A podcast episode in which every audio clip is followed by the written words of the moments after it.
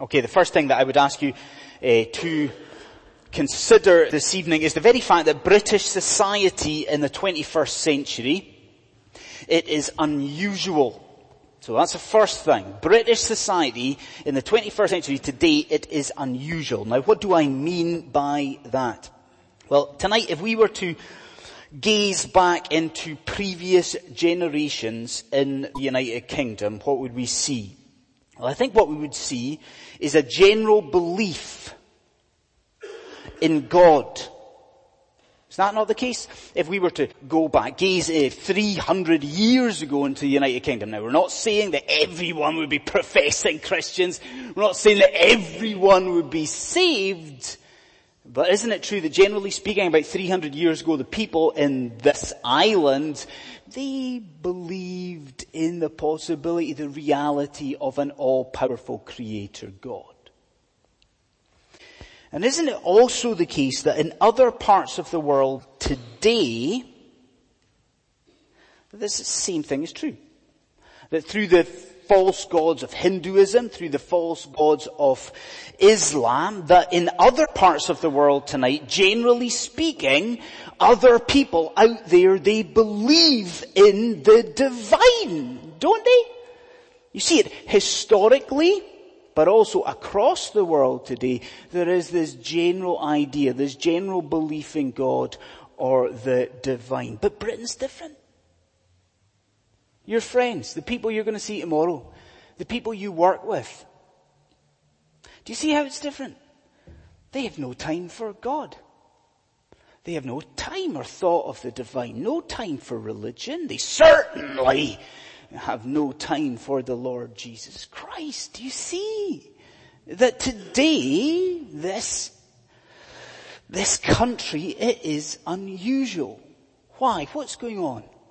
You me, we live today in Britain in what is a secular age. Do you see that? You see how unusual it is? We live today in an increasingly secular society. Okay, because of that situation, I have got a question for you. Do you think that such secular thinking is beyond the scope of the Bible? Like even if you're a Christian tonight, is that what you think? You think, well, that was never God's intention to, to the secular mind. Do you think, okay, the Bible was written an awful long time ago. It doesn't really engage with the modern mind. The Bible is written for people who are sort of thinking about God or thinking about religion. It doesn't deal with modern thinking. Is that what you believe? If so, humbly, can I say to you, you're wrong. See, tonight we begin a sermon series in the Old Testament book of Ecclesiastes. And get this, this book that we're going to be studying together over the next number of weeks, it is a book about secularism. Isn't that an incredible thought? I find that an incredible thought that this book that was read so many centuries ago, this Old Testament book, what is it? It is actually an evaluation. It is actually a critique of secular humanism. Isn't that amazing? But don't you see what that therefore means? This book that you and I are going to be studying, it is a book for Britain today. Now, let's be really uh, ambitious about things tonight, shall we? Uh, tonight, what we will try and do, God willing, is two things. Okay? First thing that we're going to try and do tonight is deal with some of what are the important introductory matters about Ecclesiastes. Some introductory matters, just so that you and I get to grips with what it is that we are going to be studying together. So that's the first thing that we're going to do. The second thing that we're going to try and do is we're going to look at that section that Gabriel read earlier on. The beginning from verse 1 to 11 It's tied to the introductory matters, but it helps us dig into them a little bit further. So you got it? The sermon, we're kind of splitting it into two, two parts to it, two halves to it. Introductory matters about Ecclesiastes. What's this book? And then we'll dig a little bit deeper into the first part of it. That's the plan. That's the agenda. So, you know what I'm going to say to you? If you wouldn't mind turning uh, to Ecclesiastes, I'll give you the page number. It's 668. Let's have that in front of us. Let's be prayerful and let's consider an introduction to Ecclesiastes. That's our first heading, an introduction to Ecclesiastes. Okay. Now, when you and I like this, when we come to a new uh, book of the Bible, uh, to study it uh, in a context like this, you know as well as I do that there are a few really essential questions that we've got to ask if we are going to understand this book. Isn't that true? The first, probably the most obvious question that we've got to ask here is what kind of book is this? Now do you see the question? You see what I, I mean by the question? What is the genre of this book? Like, if we're going to understand and interpret Ecclesiastes, we've got to know what we're dealing with here. What kind of book is this? And I, do you know what? I'm, I'm kind of tempted to say tonight that Ecclesiastes is a genre uh, all of itself uh, for reasons that will become uh, clear very quickly. But that simply would not be true. It is not a genre all of itself. No, what we are dealing with here is what is called a wisdom book. It's one of the wisdom books of the Old Testament. Now what does that mean? It means that what we're looking at is not a book of narrative like Esther, perchance, or Samuel. And it's not a, an, an, apocalyptic book like Revelation, and it's not a gospel like John, and it's not an epistle like Paul's letter to Rome. No, it's a wisdom book that sits alongside other wisdom literature like Proverbs, Psalms, Song of Songs, the book of Job. It's a wisdom book. Okay. So what? What then should we expect to encounter as you and I tonight and over the next couple of weeks as we look at Ecclesiastes? Well, because it's a wisdom book, you should expect to encounter features that are similar to the other wisdom books in scripture. So over the next coming Sundays, we are going to be looking at glorious Hebrew poetry. We are, and it's wonderful. Take it from me. Great Hebrew songs and images and illustrations and similes and metaphors, but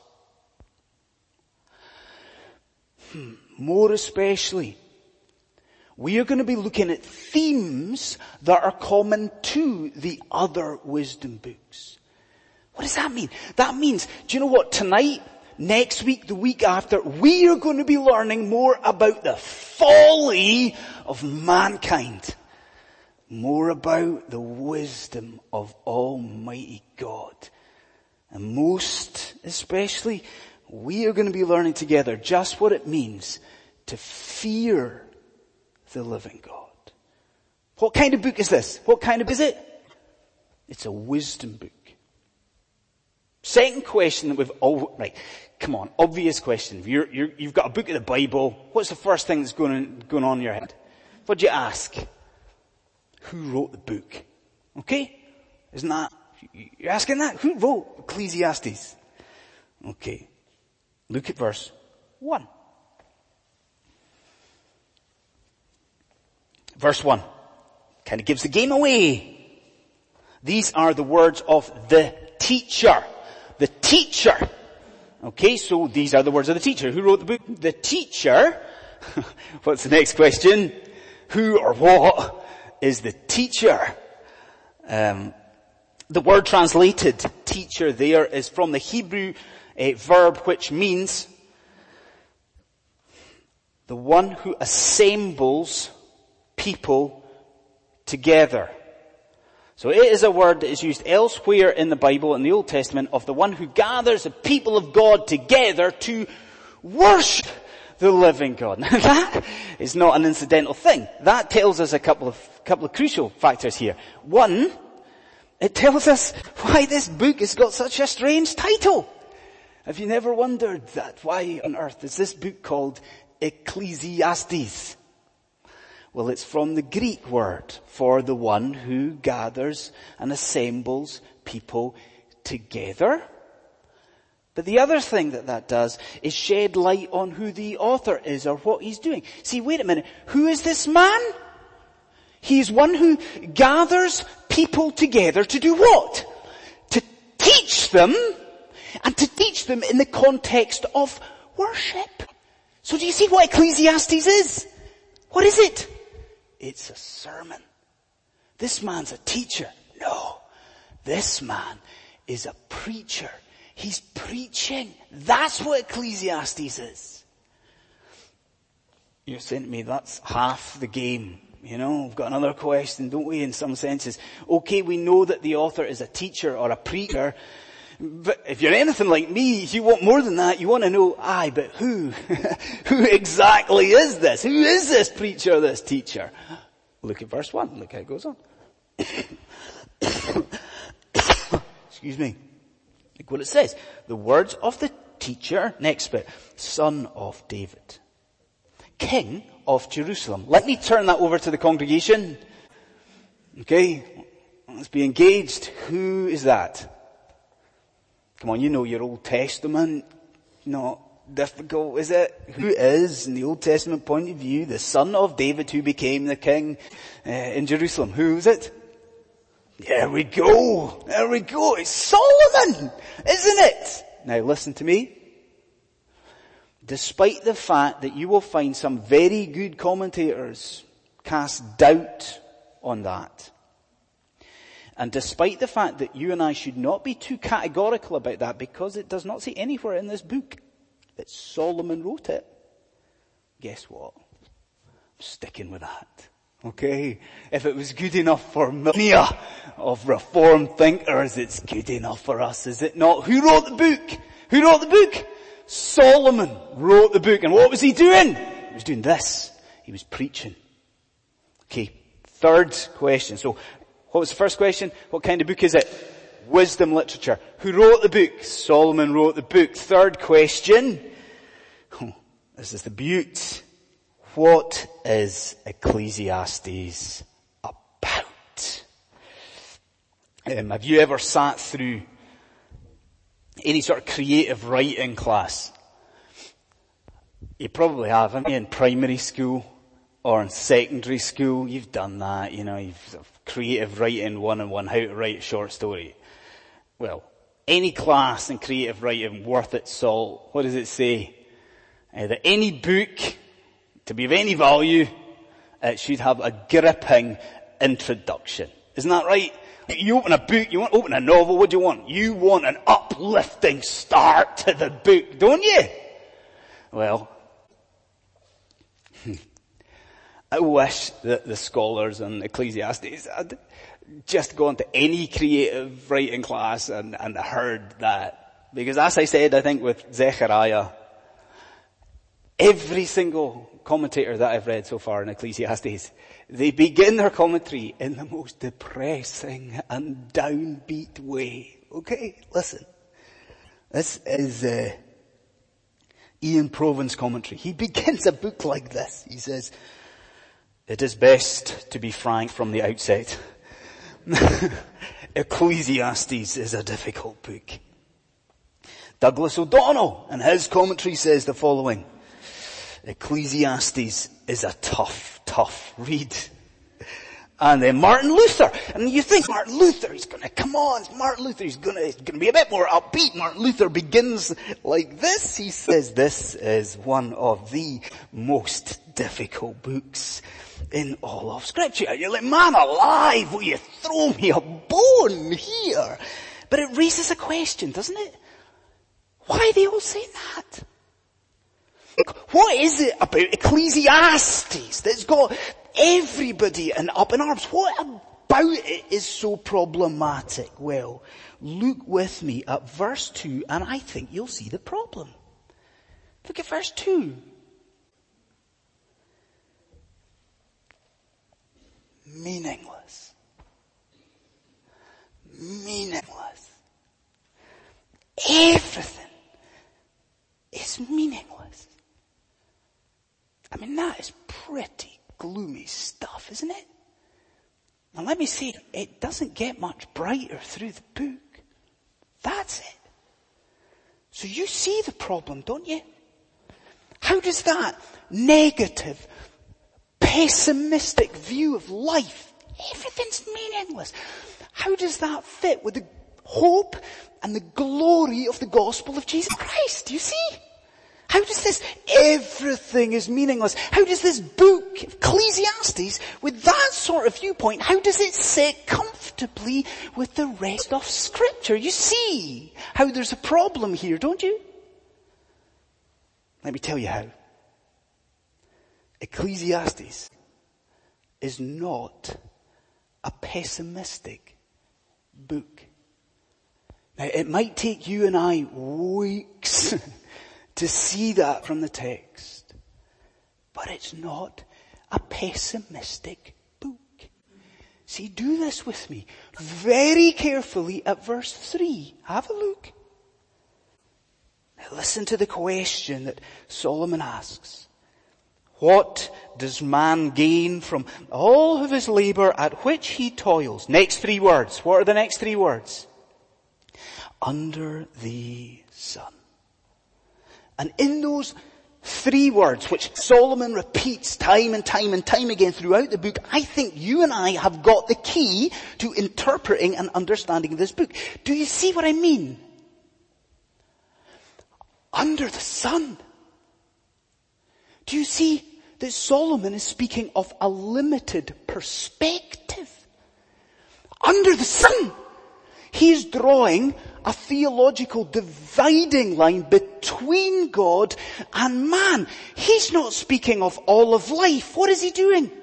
He's speaking negatively of life under the sun. He's speaking, critiquing a life that is lived apart from and with no reference to Almighty God under the sun. And so you see, do you not? That actually the book of Ecclesiastes, ah, it fits beautifully with the rest of scripture. Because Solomon, he is not speaking negatively of all of life. What is he doing? Oh, it's marvelous. He is breaking down a humanistic world view. And you and I are going to see that. He is going to dismantle he is going to deconstruct secular humanism right the way through this book. And then what is he going to do? At the very end, he's going to show you and I where true meaning, true value, true purpose in life is found in Almighty God.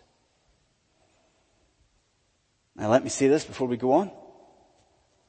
Even when you and I get our our heads round the big picture here of Ecclesiastes, this is still a difficult book. The commentators, Martin Luther was not lying.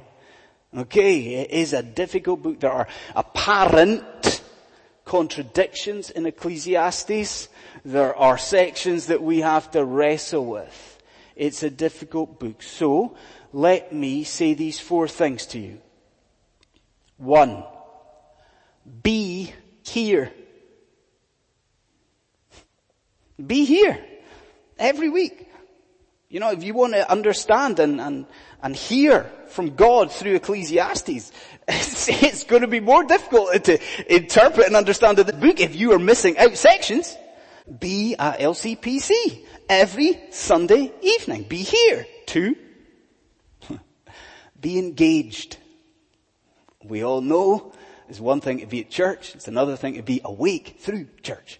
Okay? Come here, engaged. Three, be prayerful friends.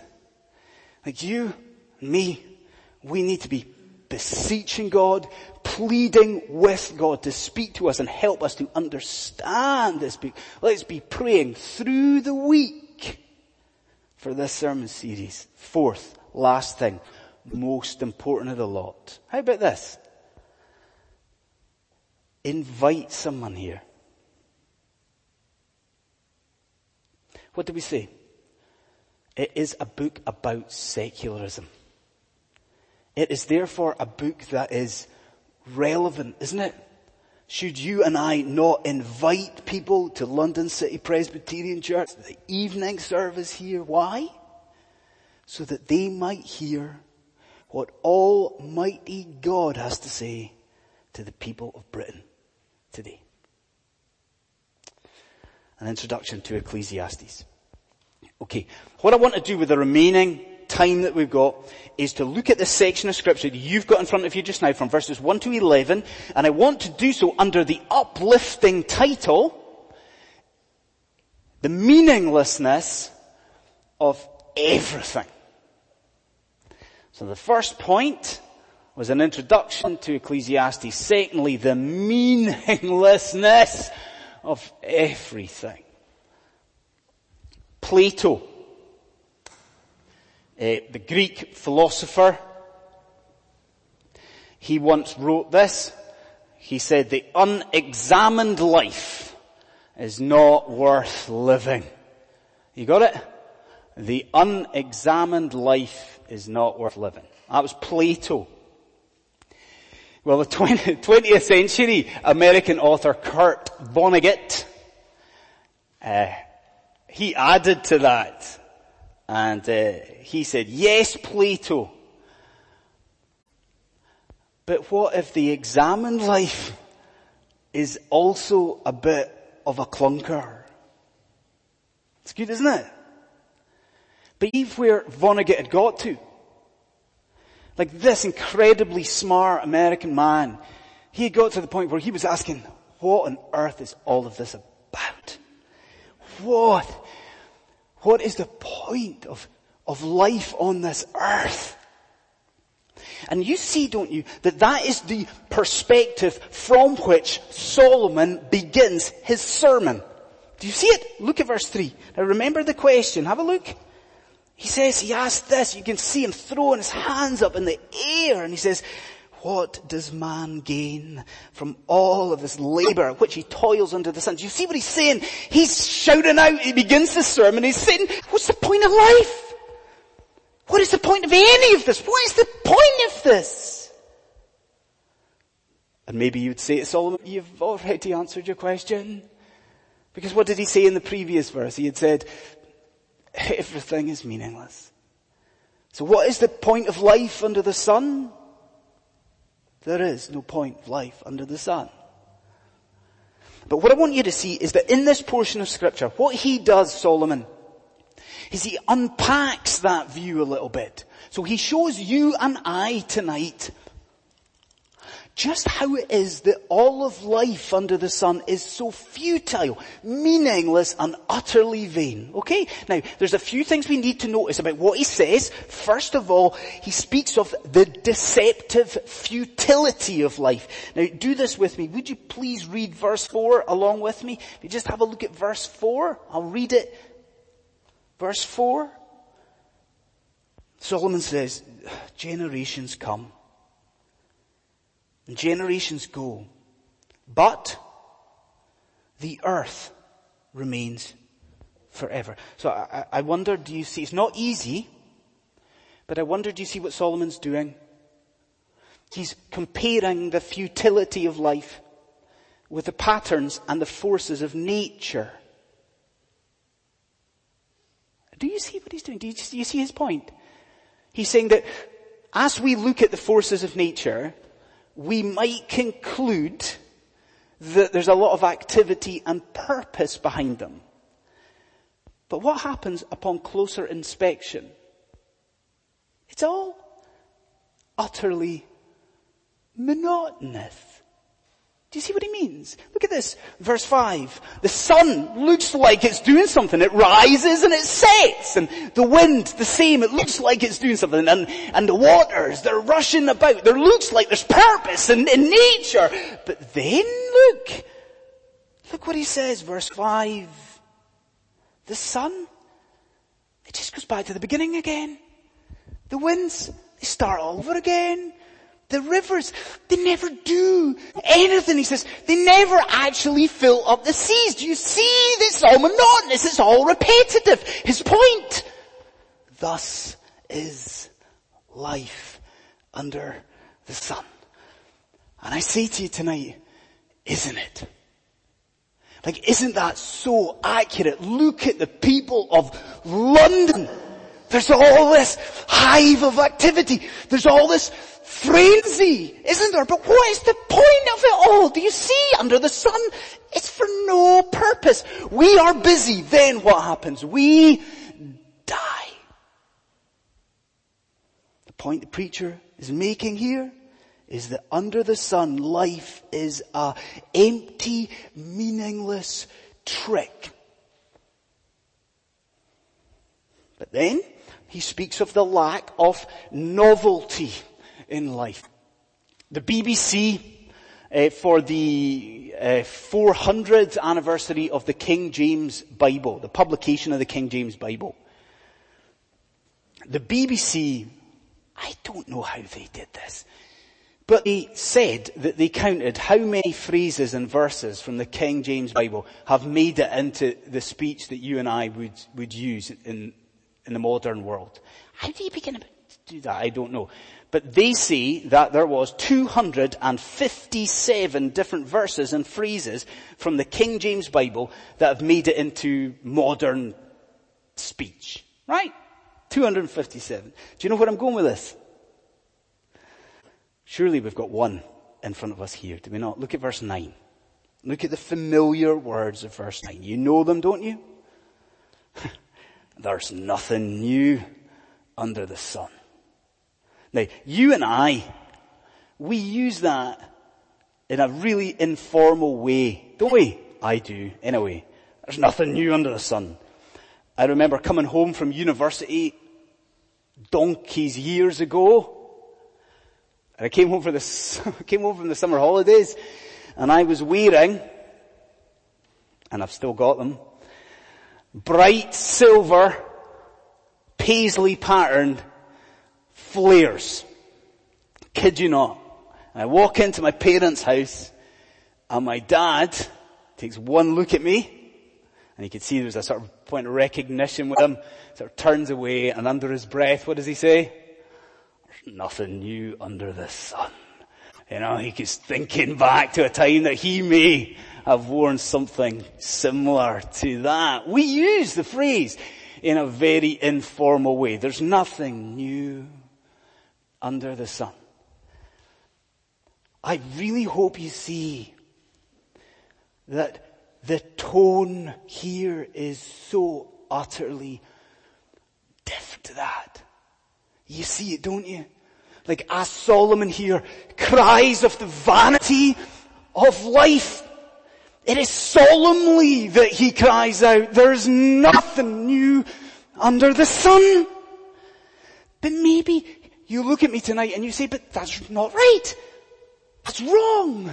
That technology advances, that, that, that, that methodology advances, but don't you see human life it doesn't. Like we sweat and we work and, and we buy and we sell and we love and we lose just as people always have done. Do you see that?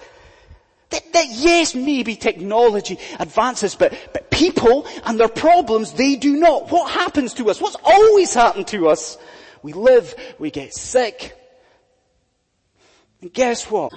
We die. And then lastly, Solomon shows us the painful impermanence of life.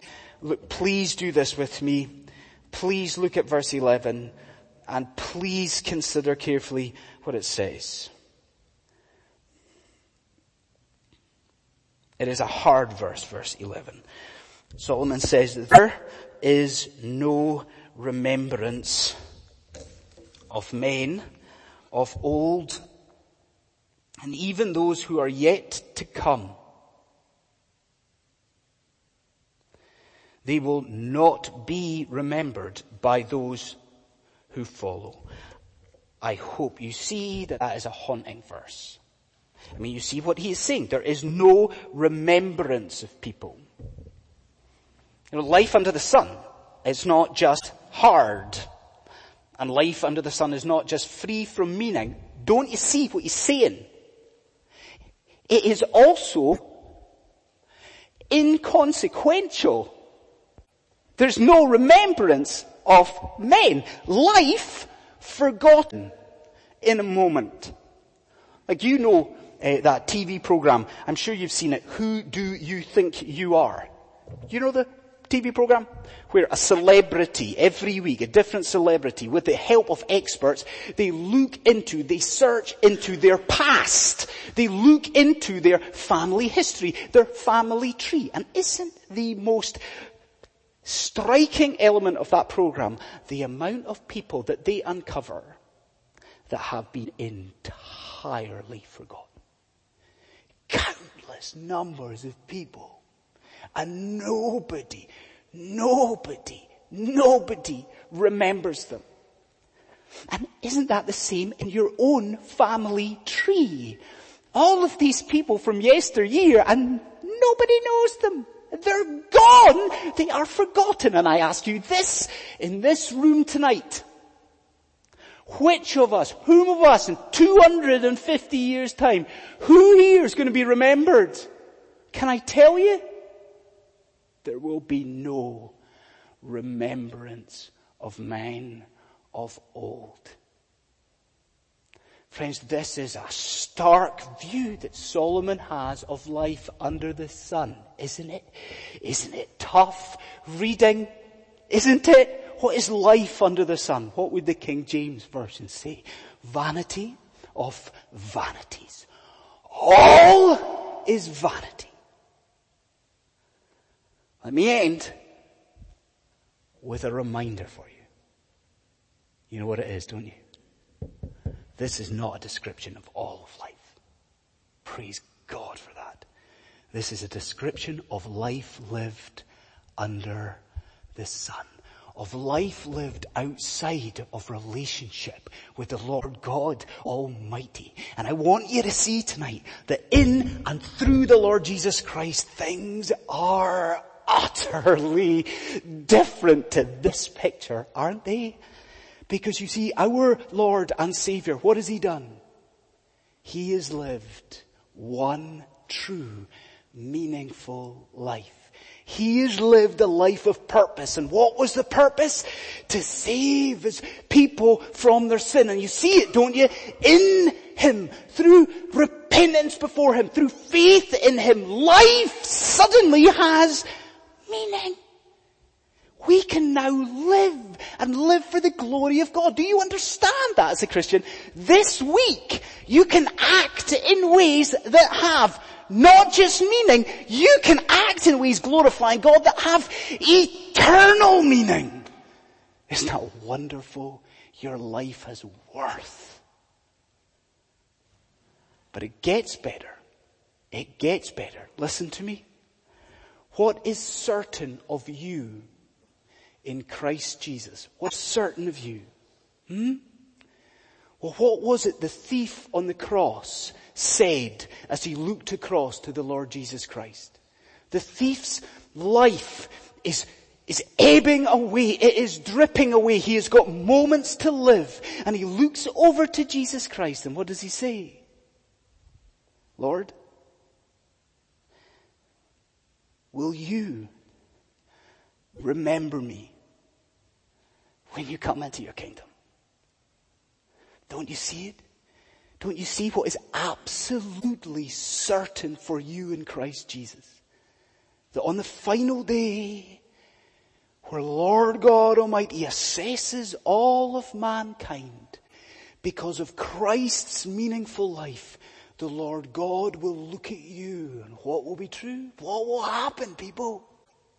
God will remember you. Ecclesiastes is a hard book, but it is worth your attention and it is worth your attendance because you know what's going to happen here in this sermon series?